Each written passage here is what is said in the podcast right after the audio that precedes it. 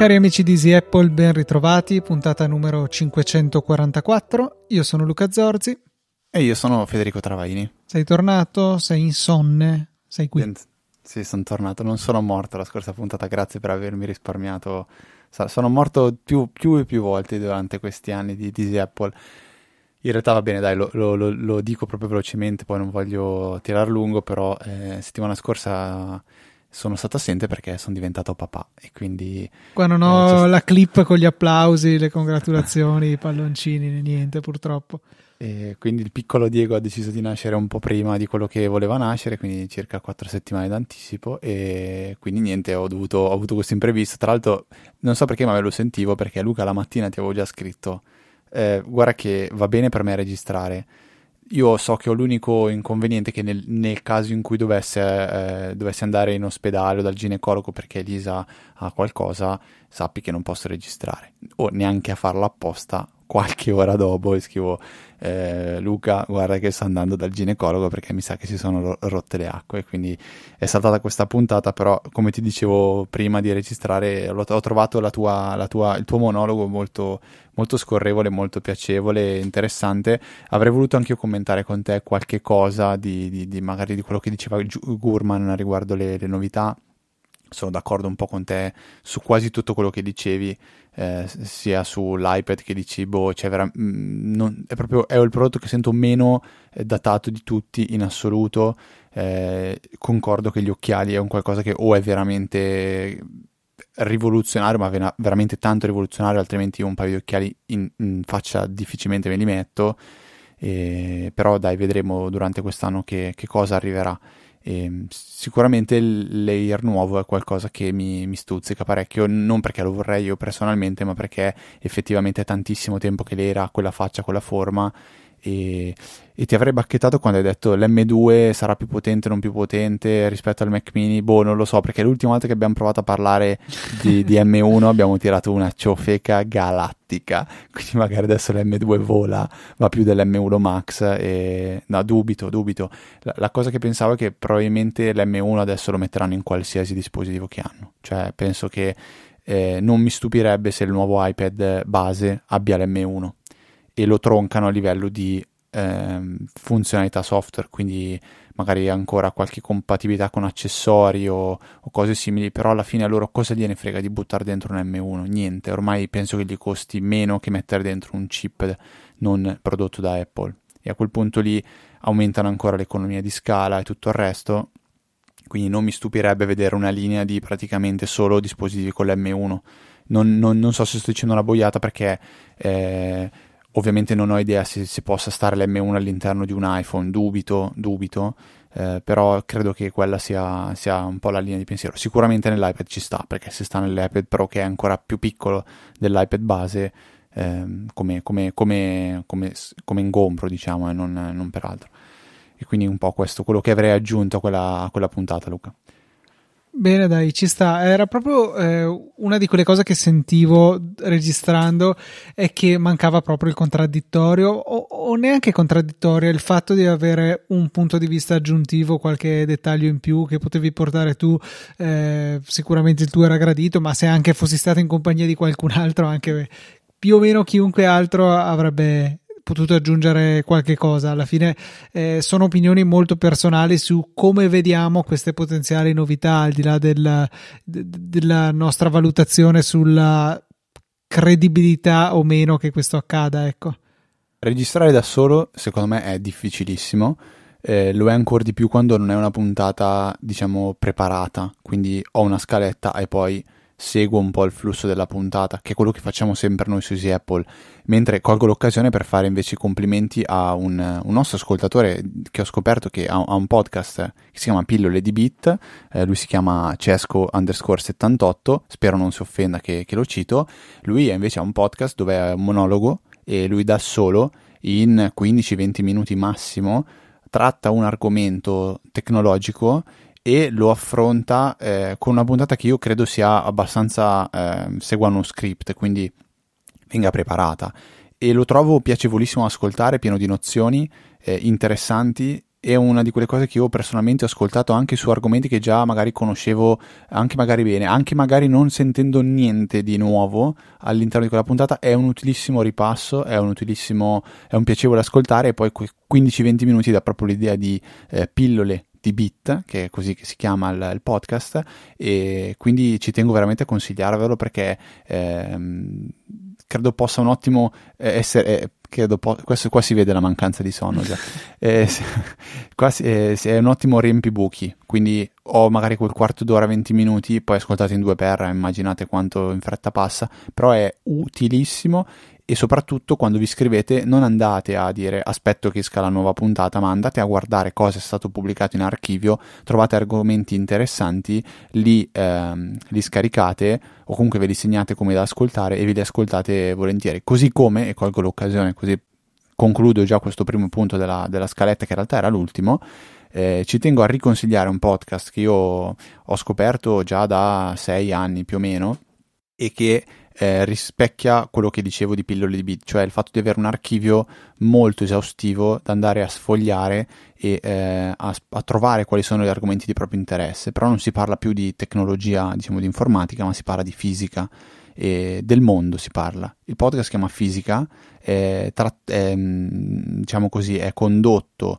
dall'Università della Sapienza di Roma e eh, se non sbaglio, se non vorrei dire una gaffa, magari ho idee confuse, ed è ed è recitato al 100%. C'è una ragazza che fa, diciamo, da, eh, da, da, da, host dello show, che si chiama Chiara Piselli, che eh, fa l'introduzione e poi tutta una serie di eh, domande o di, di, di, quesiti posti a docenti universitari dell'università che raccontano in maniera però molto semplice tanti aspetti della fisica, partendo da cose magari molto semplici per arrivare a cose complesse, tipo la teoria delle stringhe. E il bello è che in questi 25 minuti, 30 minuti, adesso non ricordo neanche quanto dura, perché poi la percezione ascoltando a 2x è completamente sballata, però si parla di circa 20 minuti secondo me. Sono tutte puntate veramente bellissime da ascoltare, ma dico fatele ascoltare anche magari a vostri eh, amici o figli o cugini o nipoti che magari sono appassionati di matematica, fisica stanno magari facendo anche le superiori sono veramente eh, fantastici da ascoltare e, e, soprattutto andate a cercare quello che vi interessa perché magari l'ultima puntata parla di non lo so come funziona una bicicletta e dici non, non, me ne frega niente però magari due mesi fa hanno fatto una puntata dove spiegano come non so parlano delle leggi di Kepler oppure eh, fanno eh, una, una, una nuova, un nuovo format che ho trovato veramente eh, interessante quando fanno delle finte interviste a dei personaggi storici. Cioè tipo eh, finte interviste ad Einstein, dove un, uh, un, interprete finge di essere Einstein e parla come avesse, av- avrebbe parlato Einstein. E veramente bellissimo. Quindi due podcast così che vi regalo per, per um, stuzzicare un po' la vostra fame di conoscenza fisica e informatica.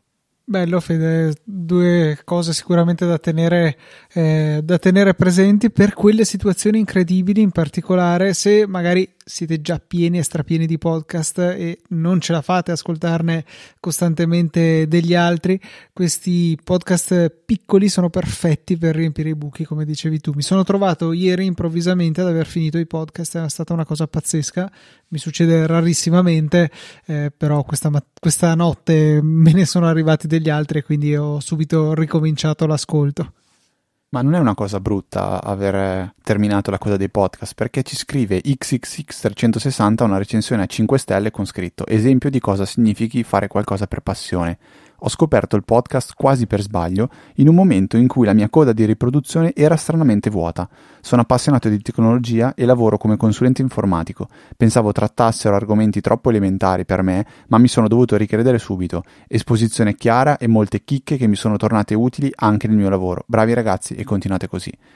È bellissima recensione questa, quindi ci ha scoperto eh, in un momento di eh, vuoto notturno come quello tuo di stanotte, ha trovato Easy Apple e e fa ancora più piacere sentire che una persona che è un consulente informatico trova Easy Apple utile e trova magari anche che qualcosa che viene trattato in puntata torna utile anche nel, nel suo lavoro. Io mi ricordo quella famosa puntata in solitaria dove ho proprio parlato di come, eh, come vivo il, il, lavoro a livello tech e, e veramente queste cose mi, mi fanno veramente tanto tanto tanto piacere.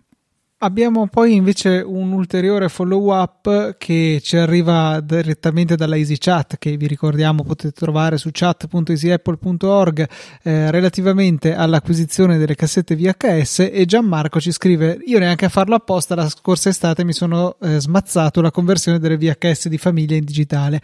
Per la seconda volta questa volta su file prima era stato fatto in DVD ho usato l'accoppiata OBS più un aggeggio che ci linka e che vi metteremo nelle note della puntata che a questo punto eh, con il suo ingente costo di 24 euro diventa il prodotto della settimana che ha da un lato una USB dall'altro i classici tre connettori colorati oppure l'ingresso S video e dice questo accrocchietto dall'apparenza molto cinese e in effetti lo è ha funzionato molto bene. Acquisizione con preview in tempo reale zero stress sulla CPU con codifica hardware H264 il, il 5 inteso H265 non era disponibile tra le opzioni o forse sì non ricordo ma non importa.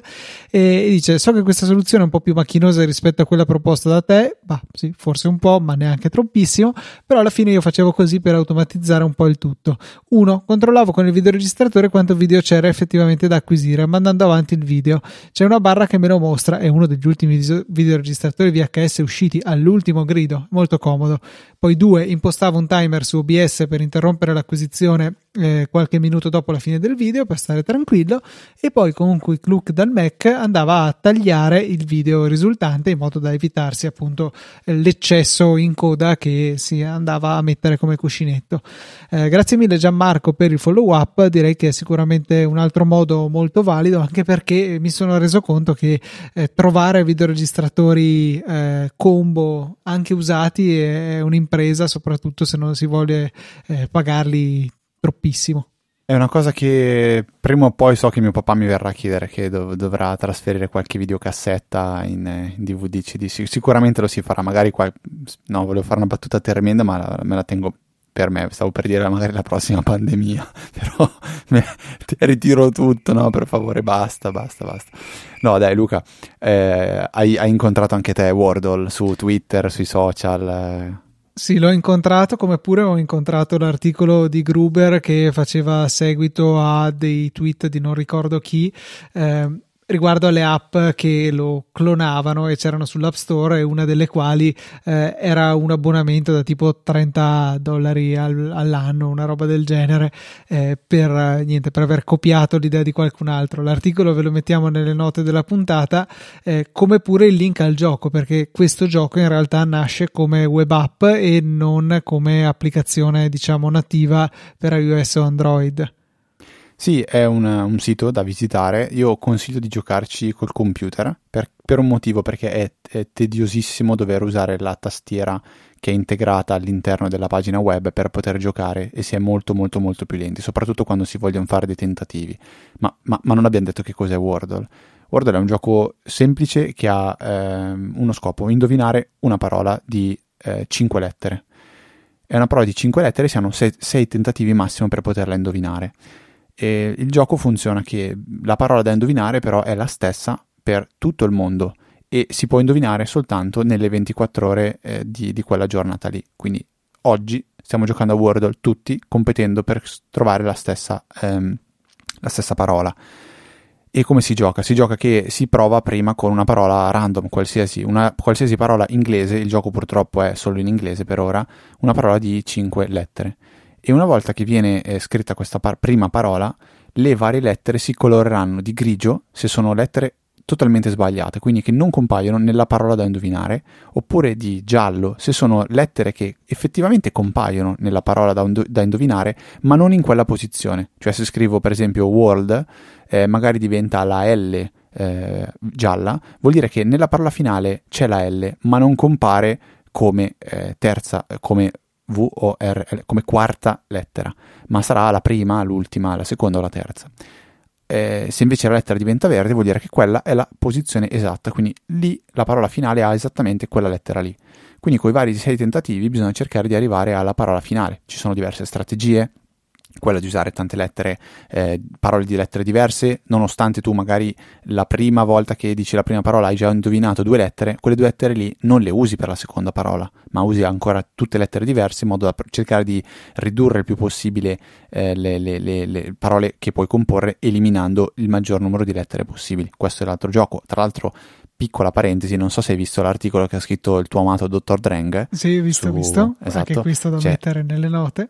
Sì, c'è un approfondimento che Dr. Dren, che è un ingegnere, un ingegnere civile, se non sì, sbaglio, sì. molto famoso nel mondo tech, ha fatto un articolo di approfondimento in cui ha spiegato come è andato ad analizzare tutte le casistiche delle parole che vengono usate all'interno di Wordle per andare a definire quello che è possibile, che potenzialmente è il vocabolario, che utili- il dizionario che usa Wordle per poter giocare, con delle anche incongruenze che lui ha analizzato, ha capito tipo le, lettere, le parole plurali ci sono o non ci sono, eh, poi ha fatto un paragone con una dichiarazione che è stata riportata da forse New York Times, eh, da, de, da, direttamente dallo sviluppatore, dove diceva che Wordle usa mi sembra, un vocabolario di 2000 parole, dice impossibile, io ne ho contate almeno 8000, quindi c'è qualcosa che non torna. E spiega qual è la percentuale massima, ehm, cioè più grande, più piccola per eh, la comparsa di determinate lettere. Quindi sostanzialmente ti aiuta a capire quale può essere una, non, non realmente una strategia, ma un po' più in analisi.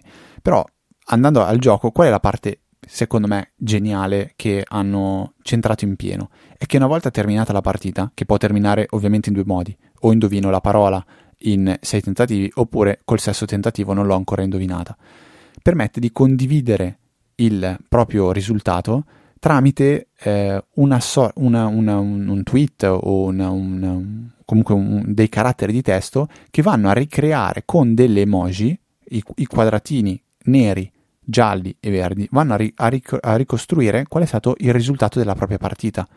Quindi se la prima, se, se voi esageriamo, avete, or- eh, avete or- eh, indovinato in tre tentativi Col primo tentativo tutte le parole erano grigie, col secondo tentativo magari avete indovinato una gialla e due verdi e con l'ultima tutte verdi, lui vi andrà a, creare nella, a mettere nella clipboard un, un, emoji che andrà a ricreare questi, questo, questa tabella, quindi 5 caselle nere, poi una casella nera, una ver- due verdi e tre gialle, quel che è due gialle, e poi le ultime 5 verdi, in modo che voi condividendo questo tweet o questo messaggio con, sui social o con i vostri familiari, noi ci giochiamo in famiglia, lo mettiamo tutte le volte nel gruppo della famiglia, andate a dire praticamente qual è stato il vostro punteggio, dicendo come è stata la vostra partita, quanto avete indovinato in fretta, come evolu- eh, si è evoluta la vostra eh, scoperta della parola.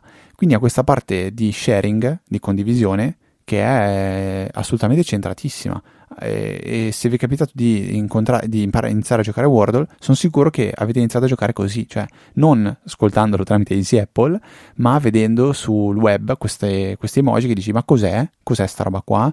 C'è scritto solo Wordle, eh, il punteggio e il numero della parola, cioè siamo adesso mi sembra alla 230esima parola, che, quindi 230 giorni che c'è il gioco e ehm, e quindi è una cosa assolutamente centratissima, super geniale. Se non l'avete incontrata, noi vi mettiamo a conoscenza con Easy Apple. È un ottimo così, gioco che porta via boh, 5 minuti, esagerando, e si può fare le, le sfide con eh, gruppi di colleghi, amici, famiglia e qualsiasi altro tipo di eh, gruppo, gruppo sociale.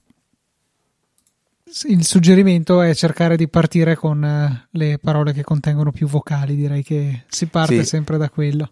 E avevo, dico due chicche, uno avevo cercato un articolo e si trova tranquillamente sul web di quali sono le parole migliori con cui iniziare, eh, quindi quelle parole magari dove hanno dentro quattro vocali, eh, e quindi ehm, ne hai già eliminate 4 su 5 pot- potenzialmente, ne hai già scremate 4 su 5, e poi avevo trovato, eh, devo andare a cercarlo, su GitHub uno script che permetteva di risolvere Wordle. Tu praticamente dovevi dargli delle istruzioni, eh, e lui ehm, ti, ti, diceva quali erano le possibili lettere, le possibili parole che avevano quelle, quella, mm, che seguivano quelle regole, cioè tu gli dicevi io so che contiene queste lettere qua, sono sicuro che questa lettera è in questa posizione qua e lui in automatico faceva il conto e diceva perfetto, è, è le, queste sono le, le, possibili parole che, eh, seguono queste, queste, regole. Ovviamente è un po' un barare, in realtà secondo me al di là del barale c'è il bello di poter scrivere un piccolo scriptino, perché alla fine non è un, neanche un programma, uno scriptino che riesce a risolvere o dare una mano a risolvere Wordle. Quindi se lo trovo su, su se ritrovo il link ve lo, ve lo metto nelle note delle puntate, era un programmino su, su GitHub molto molto carino e sono bloccato, mi manca una lettera, mi sa che non conosco proprio la parola in questione di oggi, ma dopo me ne occuperò dopo la fine di questa puntata. E invece volevo parlare di una funzione che secondo me è passata un po' eh, in sordina con il rilascio di iOS 15.2. Sarebbe a dire la funzionalità di eh, screen sharing chiama, mi pare si chiami no ha, ha un altro nome eh, share qualcosa adesso mi, mi, sfugge sono estremamente preparato eh, e riguarda eh, in generale FaceTime e la possibilità di eh, aggiungere alla conversazione anche la condivisione dello schermo iOS, che per carità è qualcosa che si poteva fare già da abbastanza tempo con Skype, TeamViewer e simili, eh, però bisognava passare tramite la funzione di diciamo registrazione dello schermo che era stata maltrattata, invece che registrare eh, con destinazione il rullino si registrava con destinazione Skype e poi appunto era possibile diciamo trasmettere il proprio schermo anche all'altra persona nella conversazione. Invece così con eh, iOS 15.2 basta semplicemente avviare un FaceTime e eh, nella barretta con i vari controlli di metti giù, eh, gira la telecamera eccetera si aggiunge l'icona di uno schermino e cliccandola è poi possibile andare a selezionare lo schermo. Quindi facendo così eh, viene rapidamente avviata la condivisione dello schermo e Qual è lo scopo di tutto ciò? Almeno nel mio caso, nel mio caso è stato dare assistenza remota. A mia madre si era inchiodato ai message perché ha cambiato operatore e non riusciva più a farlo riabilitare e, e quindi niente, l'ho guidata, vai in questa sezione delle impostazioni, spegni, riaccendi eh, il, il, coso di iMessage, ovviamente non andava lo stesso, gli ho detto riavvia il telefono e tutto è andato a posto, come sempre la soluzione principe in ogni caso, in ogni tipo di problema informatico è spegni riaccendi, poi poi ne, ne, parliamo insomma. E la condivisione così semplice e rapida è sicuramente un qualcosa che mancava con iOS. Mi piacerebbe che eh, fosse possibile fare l'ulteriore passettino che manca dal dare a me da remoto il controllo del suo telefono. Ci sarebbero sicuramente un sacco di casi limite, non lo so, però sarebbe davvero davvero comodo che lei mi autorizzasse e possa io andare eh, rapidamente a, a, effettuare le modifiche, anche perché eh, a volte non è così semplice dire sì, premi quello, premi quell'altro, perché non puoi nemmeno indicare, ecco, se almeno io potessi farli comparire delle sorte di cerchietti che gli dicono clicca qui, clicca là e poi deve farlo lei, eh, sarebbe sicuramente stato ancora più efficace. Però sono già contento di quello che mi è arrivato con questo aggiornamento e non l'ho provato da iOS a Mac, però non vedo perché non dovrebbe funzionare ed è veramente qualcosa di utile qualora si debba dare del supporto remoto a qualcuno che magari non è super esperto, però una chiamata FaceTime sa come farla e lì si può guidare a dire clicca quella specie di icona della personcina e avviami la condivisione. Mi aveva solo tratto in inganno il fatto che avviata la condivisione vedevo tutto sfocato e dico ma cos'è sta roba? La ragione è semplice perché eh, quando il, l'interlocutore era all'interno della chiamata di FaceTime io non vedevo il suo schermo che mostrava la mia faccia ma veniva come appunto eh, oscurato poi mi sono reso conto di questo e ho detto ah ok ma allora esci da FaceTime. Eh, ho visto proprio lo swipe verso l'alto e l'applicazioncina che si chiudeva e poi l'arrivare insomma alla springboard con tutte le icone che mi ha fatto appunto mi ha confermato la mia impressione sul fatto che in realtà era solo una visualizzazione dell'applicazione FaceTime rispedita al mio telefono. A parte quello insomma connessione super veloce estremamente utile e pratico da usare lo stavo per usare, cioè avevo, avevo questa esigenza, cioè Elisa era ancora ricoverata in ospedale eh, col bimbo e mi ha chiesto per favore posso disattivare le notifiche dell'allarme di casa? Perché comunque arrivano e sono rumorose. A me capitava che eh, magari aprivo la finestra e comunque c'era l'allarme quindi arriva tramite HomeKit arriva la, la notifica che eh, suona sia che il telefono sia eh, per, tra un po' anche se il telefono è spento suona però non c'è modo per mutarla. Allora gli ho detto per, ascol- ah HomeKit perché se fosse HomeKit. Home Assistant, Home Assistant Te lo chiede tra l'altro l'applicazione se vuoi darle il permesso per quelle notifiche che suonano lo stesso e fregandosene del muto. No, io lo, è, è, una delle poche cose che uso, tra, ehm, trovo molto utile tramite, da usare tramite l'applicazione Casa, cioè di avergli eh, passato il, la gestione del, del, sistema d'allarme, cosa che ho fatto anche di recente all'amica Alessia, per poterlo attivare, mentre per poterlo disattivare sono stato molto felice che Alessia mi abbia detto no, guarda che sei proprio sicuro di volerlo fare, guarda che vuol dire che qualsiasi persona che parla con Alessia e gli dice di disattivare l'allarme ti disattiva l'allarme. Allora ho un po' desistito, anche se poi vabbè, non so quanto sia effettivamente super, super giusto, però va, va, va benissimo. Tornando indietro, eh, a Elisa ho detto, va, vediamo, si potrà sicuramente disattivare. Allora ho iniziato a guardare, ho detto, si apre l'applicazione Home, poi tieni premuto su, eh, sul tasto del, de, de, dove c'è la, la, roba dell'allarme, poi c'è una roba di ingranaggio, poi c'è l'impostazione, poi disattiva questa voce. Ho detto, vabbè, io glielo spiego, però probabilmente sarà un po' difficile eh, uso la, sono un po' di passaggi, poi premi qui, premi là, premi su, premi giù. Ho detto al massimo faccio FaceTime e condivido lo schermo. Risposta di Lisa, ok fatto. Ho detto va bene, ok, allora niente, non ho potuto provare questa per la scienza, io volevo provarla, ma è stata, è stata fin troppo brava ed è riuscito a, a, a risolvere questo piccolo problema da, da, da remoto senza bisogno del, della, della condivisione dello schermo e sono d'accordo con te, magari il controllo è eccessivo soprattutto perché si parla di, di, di, un iPhone oggi, poi arriverà magari, però quella cosa di far vedere magari dove sto indicando, cosa ti sto facendo vedere, quello sì sarebbe, sarebbe molto molto utile. E direi che se hai voglia Luca ti faccio leggere, ti chiedo di leggere una, una recensione che ci ha lasciato una, un'ascoltatrice certamente. La recensione in questione ci arriva da Lady Berian che ci scrive: Simpaticissimi, li ho conosciuti mentre li ascoltava mio marito. Sono simpatici in ogni puntata è utile per imparare qualcosa di nuovo. Continuate così, ciao mamma. Questa recensione, tra l'altro, l'ho fatta leggere anche a Silvia, la mia ragazza, per eh, provarle che c'è qualcuno che ci sopporta anche passivamente, cioè che eh, ci ha subiti e poi ci ha apprezzati. È vero, non è, mm, boh, non lo so, dai, magari, o ma, magari è stata minacciata. Eh, magari il marito gli ha detto adesso tu devi lasciare la recensione, non so, magari era in debito per farsi perdonare lei, non lo so.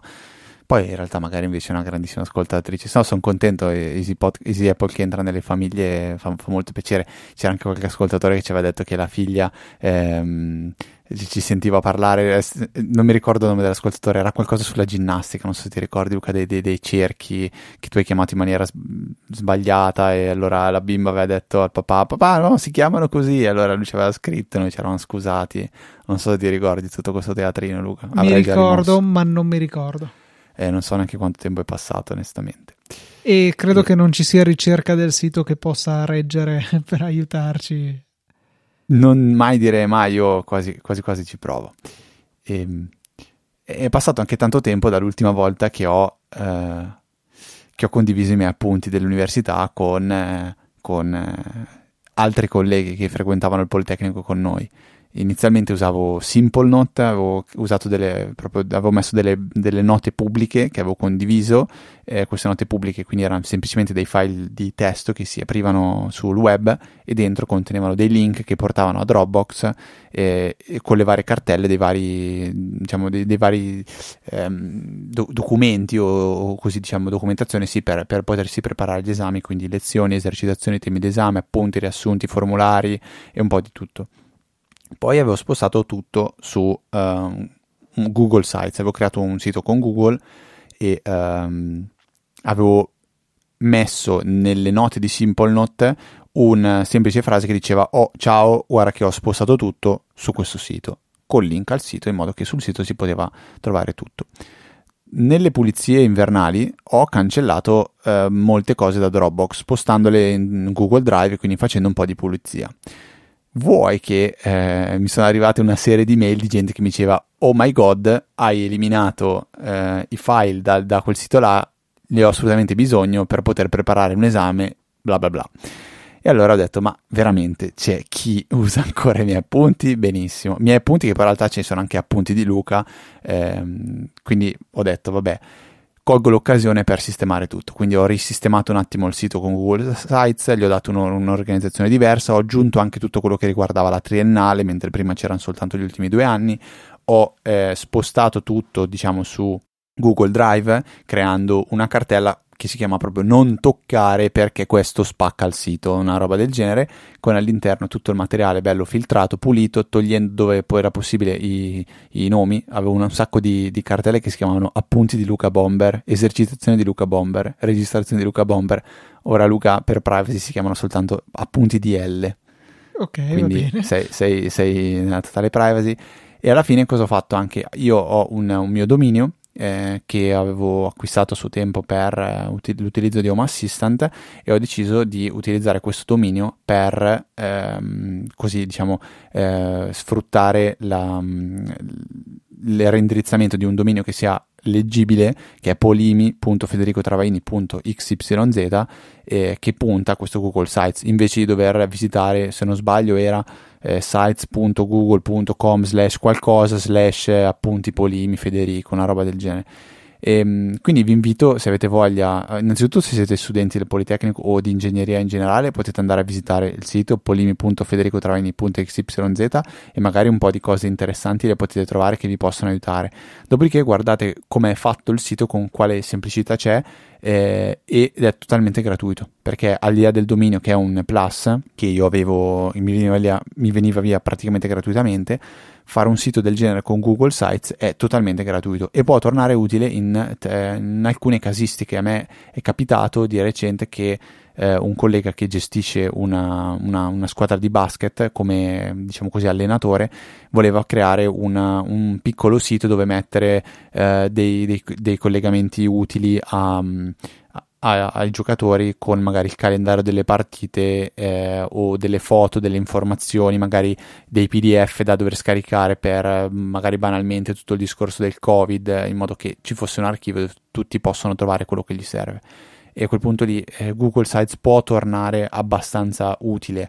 Ehm, in realtà poi con questa persona l'abbiamo risolta con, una, con uno strumento 100 volte più semplice, cioè un calendario condiviso su Google eh, in modo il calendario delle partite si mette lì. Ehm, abbiamo creato questo calendario che i giocatori eh, basta che vengano invitati o addirittura si vanno a iscrivere da soli eh, con, con un link eh, lì compaiono automatico tutte le partite e poi questo calendario è stato possibile integrarlo all'interno del sito di Google Sites in modo da avere un calendario sul sito che si gestisce da, volendo anche dal telefono, si tolgono e si mettono gli appuntamenti e poi sul sito restano, ehm, resta comunque anche un calendario che si può consultare da lì anche se uno non ha eh, un telefono Android e, con, e uno non vuole magari condividere il calendario per, non so, sporcare la, la propria eh, la propria agenda.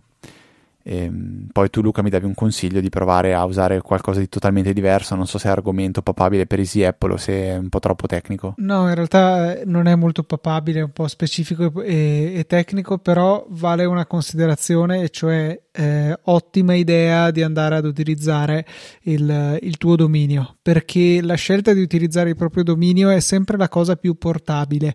Eh, domani vuoi provare il sistema che ti ho suggerito io, ne vuoi provare un altro, non c'è nessun problema, tu ripunti il tuo dominio al nuovo servizio, al nuovo server, al nuovo quello che è. Eh, L'URL rimane quello, rimane di tuo possesso, cosa che non succede invece se ad esempio utilizzi un Google Site tra virgolette puro che comunque rimane di proprietà di Google anche l'indirizzo. Non succede se usi SimpleNote non succede e basta. Eh, secondo me è molto, molto preferibile questa, questa scelta qua ecco. Sì, hai ragione, non ci avevo pensato, però effettivamente già con i problemi di, da SimpleNote a Google Sites al nuovo è stato un problema. Banalmente adesso con, con, questo dominio personalizzato continua a funzionare anche il vecchio dominio, quello di Google, quindi sites.google.com.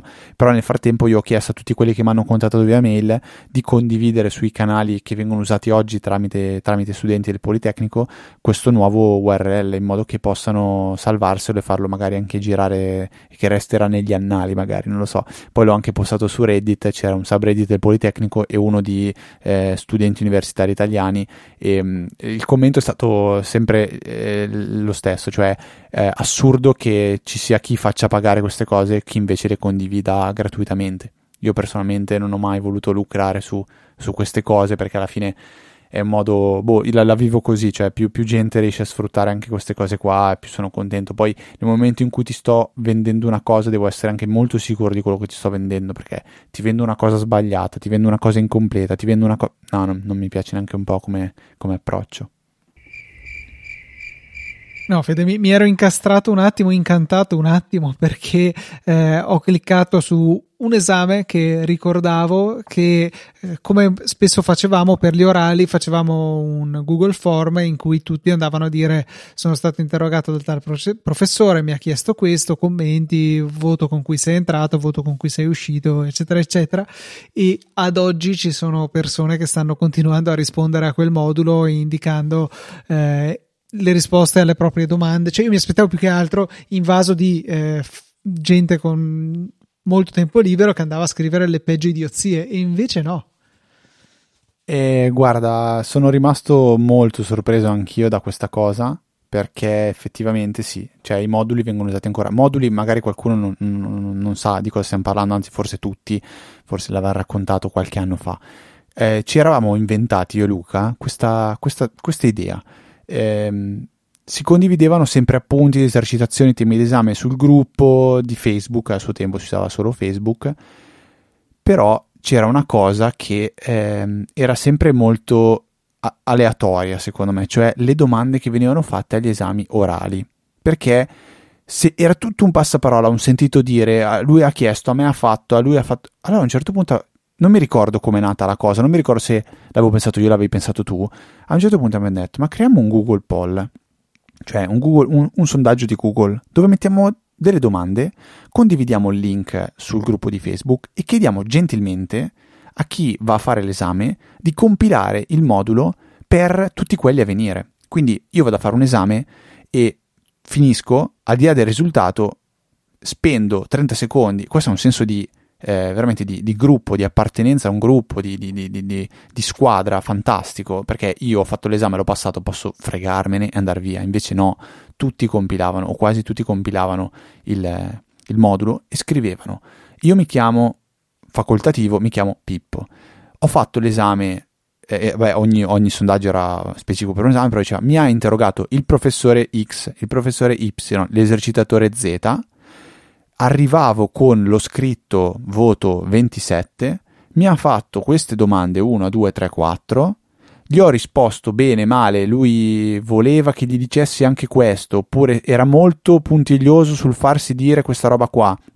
oppure, cioè, quali erano le cose che erano importanti da, da specificare, ho preso questo voto finale, e poi volendo dire ho accettato, no? oppure commenti liberi, non so, una nota finale. In questo modo si creavano uno eh, un, un, eh, un, database di, di, domande che ti rendevi conto che alla fine magari le domande più importanti erano queste, oppure a tal domanda la risposta era quella, cioè tu magari a un professore gli dicevi subito quella frase, quella frase che lui si voleva sentire dire non ti faceva neanche più parlare oltre. Ma, ma l'altra cosa che, si, che, che, che era interessante era che in certi esami si notava che c'erano delle domande specifiche per chi prendeva magari 18, delle domande specifiche per chi prendeva 30. Quindi era anche molto più facile andarsi a preparare, oppure sapevi che quel tale esercitatore ti faceva quelle domande lì e il tal professore te ne faceva altre, o magari l'esercitatore si vuole sentire dire una cosa, il professore se ne vuole sentire dire un'altra. Era uno strumento per prepararsi, secondo me, non indifferente, che abbiamo usato tantissimo e tuttora ci fa piacere quello che diceva Luca, viene ancora utilizzato, quindi gli studenti ancora compilano mettendo domande e risposte e lo usano, quindi ormai sono passati eh, sei anni. È molto molto molto bella questa cosa. Bello, tra, tra, l'altro a proposito di quell'esame che tu ti ricordi, ho fatto un colloquio a un ingegnere che si sta laureando, eh, gliel'ho fatto a dicembre e a un certo punto io, chi ha studiato Politecnico Ingegneria Meccanica, gli chiedo sempre qual è stato l'esame migliore, qual è stato l'esame peggiore o più brutto e l'esame più brutto mi ha risposto proprio quell'esame lì cui tu, di cui tu parlavi prima e gli ho chiesto ma chi erano i professori? E mi ha, esatto, mi ha, detto esattamente i professori che avevamo noi. Quindi a distanza di sei anni quelle due persone e quell'esame lì resta ancora quello più diciamo così te- te- terribile da, da, affrontare non tanto per i temi trattati ma per il rapporto che poi si ha con, con uh, i, i docenti ecco chiamiamoli così Bellissimo Fede, lacrimucce che scendono, tempi passati. Eh, vi volevo parlare di un'applicazioncina che ho scoperto per caso che si chiama Dailyo. Non, ho, non mi è ben chiaro nemmeno se sia questo eh, il nome.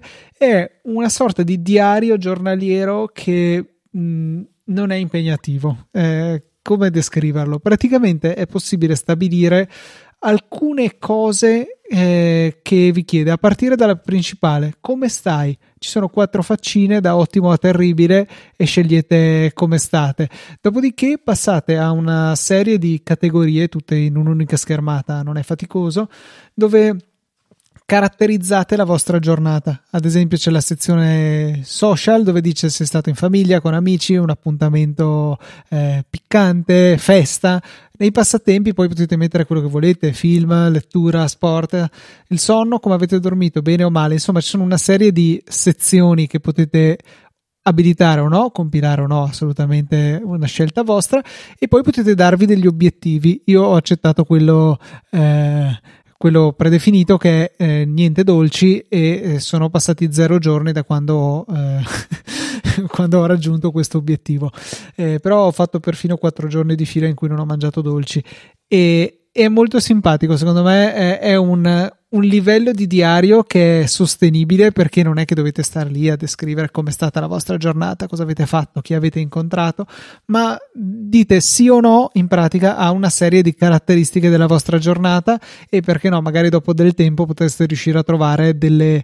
Eh, delle correlazioni tra attività che vi fanno stare bene, perché poi la prima domanda è sempre come stai, e, e invece altre cose che alla fine vi fanno eh, avere una giornata cattiva. È chiaro che se andare dal dentista vi fa eh, passare una brutta giornata non è qualcosa che potete più di tanto controllare, se invece scoprite che quando leggete un buon libro il vostro umore migliora, allora forse vale la pena di investire un po' di più sulla lettura. Sai, mi sorprendi, non ti facevo uno da un'applicazione del genere. Siccome neanche te ti aspettavi. Neanch'io, però, sai, la possibilità di fare dei grafici, eh, ah, di, di, estrarre okay. dei dati, eh, secondo me è piuttosto interessante. Cioè, la cosa che faccio più spesso è film e TV, per esempio. Usare il Mac seriamente ho messo due il weekend. Eh, non so, è carino. Boh, mi, mi andava di provarla e di fatto si può usare senza grosse limitazioni anche in maniera gratuita, non ci sono pubblicità, eh, ci sono una serie di funzionalità in più con il premium che è ad abbonamento, tanto per cambiare, mensile di 3 euro o annuale di 24. Eh, ma per adesso insomma rimango col gratuito eventualmente se mi imbatterò cosa in permette qualche... di fare il premium? Non ho capito cosa fa fare il premium varie cose. Eh, 2000 più icone stati d'animo illimitati promemoria infiniti backup automatici ecco questo ah, pensavo ti facesse lento. stare più felice. Statistiche avanzate numero illimitato di obiettivi blocco con pin e temi colorati spettacolari non dei semplici temi colorati bensì spettacolari. Niente è carina, ben non, disegnata non è, che, non è che quindi paghi per essere più felice No, quello non credo che, che sia previsto Funzione. dall'app. Ah, ok. Questa è una battutina che lasceremo lì. Secondo me, tra le varie clip, poi ti dico io quale dovremmo portare dentro Easy Apple perché tornerebbe molto utile molto spesso, secondo me, per dare... Vabbè, dai, niente. Ehm, se sei d'accordo con me, Luca, io direi che potremmo ringraziare eh, i donatori di questa settimana. abbiamo anche un messaggio da un ascoltatore che, che ci ha ci ha mandato tramite, tramite mail da leggere.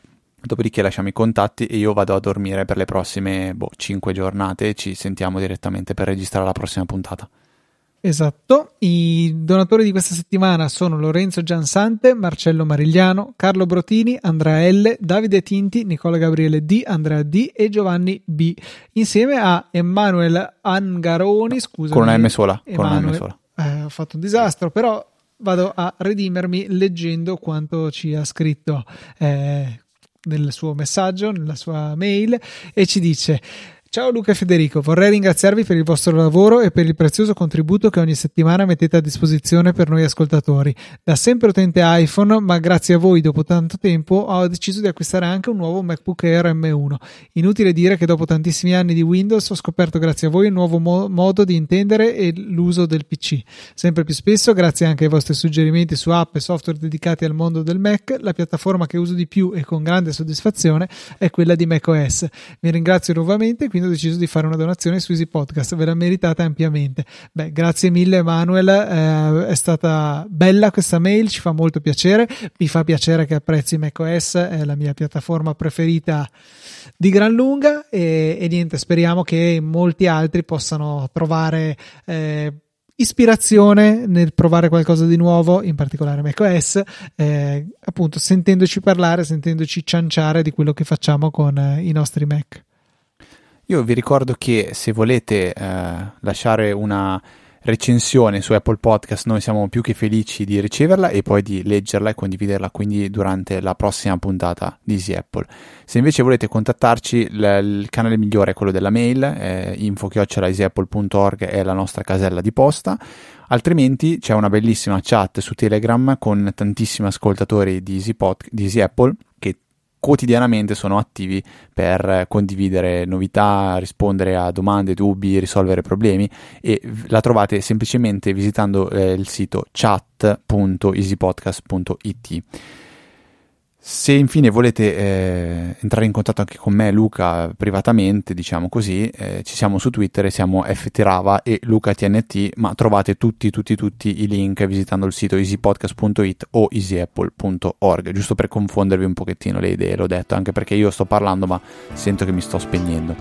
Per questa 544esima puntata direi che è veramente tutto. Un saluto dal papà Federico. Un saluto da Luca e basta. Ah, non lo vuoi dire sta puntata, lo dici la prossima. Vabbè, eh, ci, senti- ci, sentiamo noi venerdì prossimo alle 17 con una nuova puntata di Easy Apple.